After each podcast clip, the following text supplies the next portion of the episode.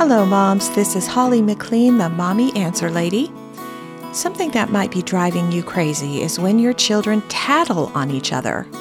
Today we're going to talk about how you can encourage them to only tell you things that are going on that you need to know, and to do it at appropriate times and with the right attitude. Here's one of the questions asked by parents that I wanted to answer on this podcast. What do I do if one of my children keeps tattling on the other one? This is one of the most frustrating behaviors you likely have to endure when you have more than one child. Of course, as a parent, you want your children to love and care about each other, and you know that when they come to you with a complaint in the form of tattling, they're only looking to get their sibling in trouble. In fact, that's the first thing you need to discern. Are they tattling or are they informing? In order to properly address and correct the behavior, you have to be able to discern which is happening. So let's take a look at what the difference is between tattling and telling or informing. Tattling is to get the other person in trouble. Telling or informing is to help, usually to stop bodily harm or property damage from occurring. So the real difference is in the motivation. It isn't necessarily in what they're telling you about. I know one of my struggles as a young mom when I had very young children was trying to discern the difference about whether my child was telling me something that I needed to know and what their attitude was about it. And I realized that motivation is what really makes the difference. So here are some clear giveaways on how to tell if your child is tattling. The first one would be a sing-song voice. So if they're practically singing the information to you, then they're probably tattling. So that would be something like, "Susie went to the park when you told her not to." You can see their voice is going up and down. And then looking at their face, if they have a smirky smile on their face when they're talking. So if you look at their face and you do not see concern, but rather a head tipped to the side, or the corners of their mouth are slightly upward and their eyebrows are high. These are signs that they're tattling too. And then a happy excitement, if they're kind of jumping with happiness at the opportunity they have to inform you of what their sibling's doing, then they're tattling. Now, on the contrary, here's some things that you can look for to be able to discern if they're telling you or informing you. And that would be a hesitant voice. They seem like they don't really want to tell you, and their voice isn't steady, but it's hesitant. If they have a sorrowful look, if their mouth is flat or downward on the corners, their eyes are solemn and their eyebrows are crossed, it's probably telling or informing. And if they're unhappy to inform you, when you can see that they really are not happy they have to tell you or let you know this, but they're doing it out of concern, that's not tattling. So why does it matter which is going on? Because you want and even need your children to know they can come to you with real and true concerns about what's happening with their siblings without being accused of tattling.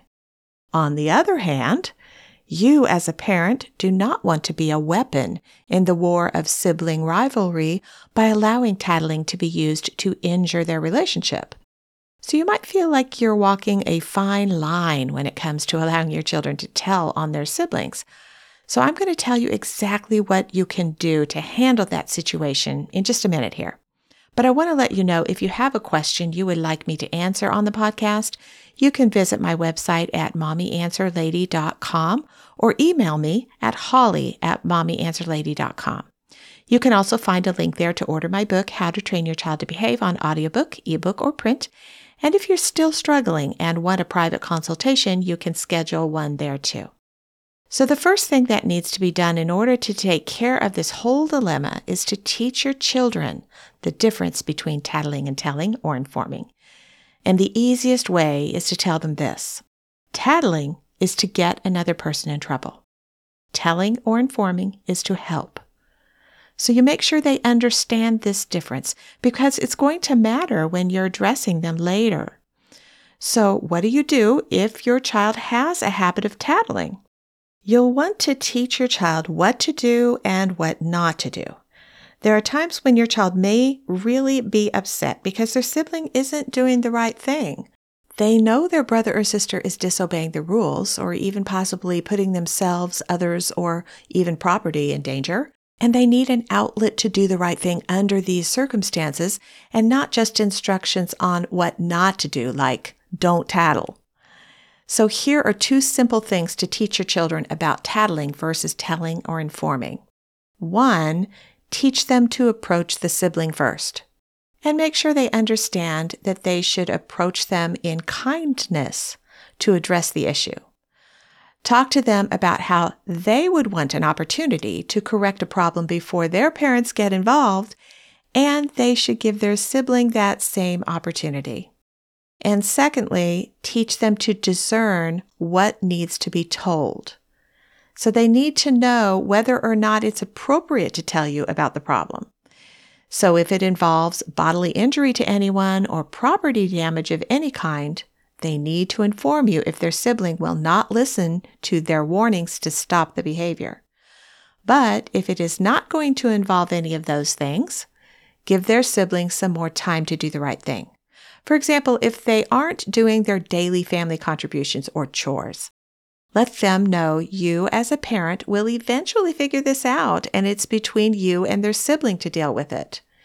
But if several days pass and it still isn't addressed and is bothering their spirit, tell them they can inform you with the right motivation in mind.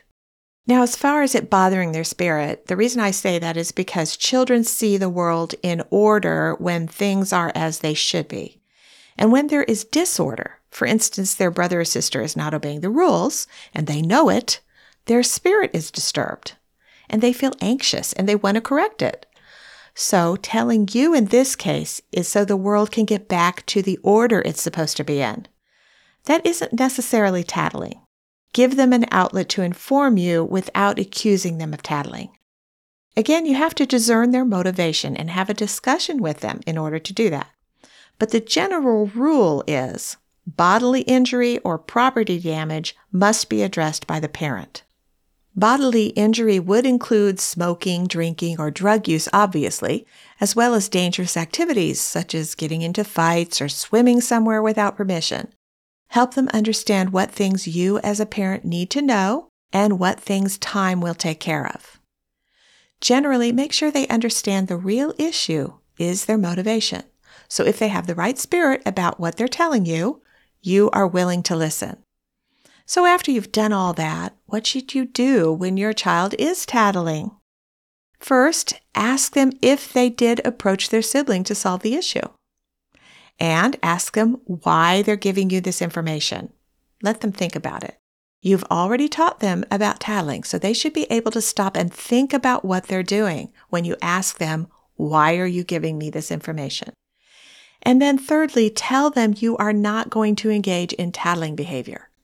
If the issue needs to be addressed, do it later, out of earshot of the tattling sibling.